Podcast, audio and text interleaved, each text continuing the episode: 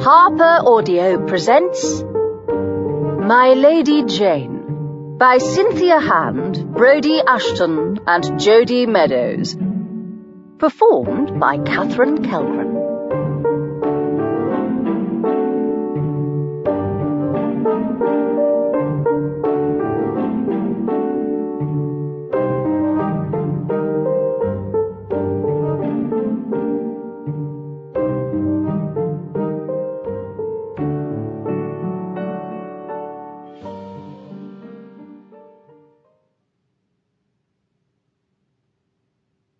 For everyone who knows there was enough room for Leonardo DiCaprio on that door. And for England, we're really sorry for what we're about to do to your history. What is history but a fable agreed upon? Napoleon Bonaparte. The crown is not my right, it pleaseth me not.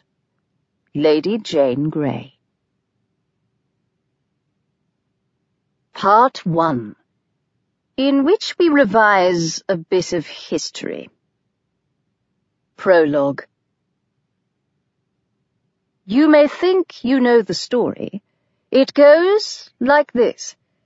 Once upon a time, there was a 16-year-old girl named Jane Grey who was forced to marry a complete stranger, Lord Guilford or Guilford or Gifford, something or other, and shortly thereafter found herself ruler of a country. She was queen for nine days, then she quite literally lost her head.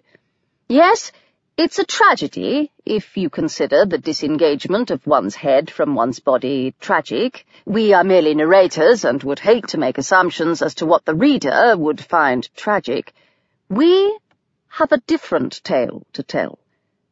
Pay attention. We've tweaked minor details. We've completely rearranged major details. Some names have been changed to protect the innocent, or not so innocent, or simply because we thought a name was terrible and we liked another name better. And we've added a touch of magic to keep things interesting, so really anything could happen.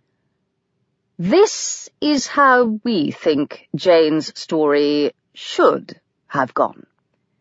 It begins in England, or an alternate version of England, since we're dealing with the manipulation of history, in the middle of the 16th century.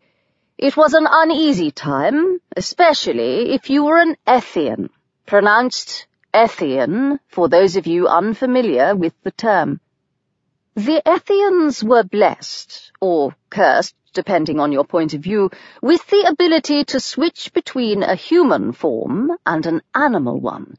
For instance, certain members of the general public could turn themselves into cats, which greatly increased the country's tuna fish consumption, but also cut down on England's rat population. Then again, other individuals could turn into rats, so nobody really noticed. There were those who thought that this animal magic was terrific, but others who saw it as an abomination that needed to be eradicated immediately. That second group, known as Verities, believed that human beings had no business being anything other than human beings. And because verities were largely in charge of everything, Ethians were persecuted and hunted until most of them died out or went deep into hiding. Which brings us to one fateful afternoon in the royal court of England when King Henry VIII, during a fit of rage, transformed into a great lion and devoured the court jester, much to the audience's delight. They clapped enthusiastically, for no one really liked the jester. Later, the courtiers discovered the incident was not a rehearsed act of artful deception, but indeed an actual lion masticating the jester. When the audience found out the truth, they no longer clapped, but they did remark, that clown had it coming. That very night.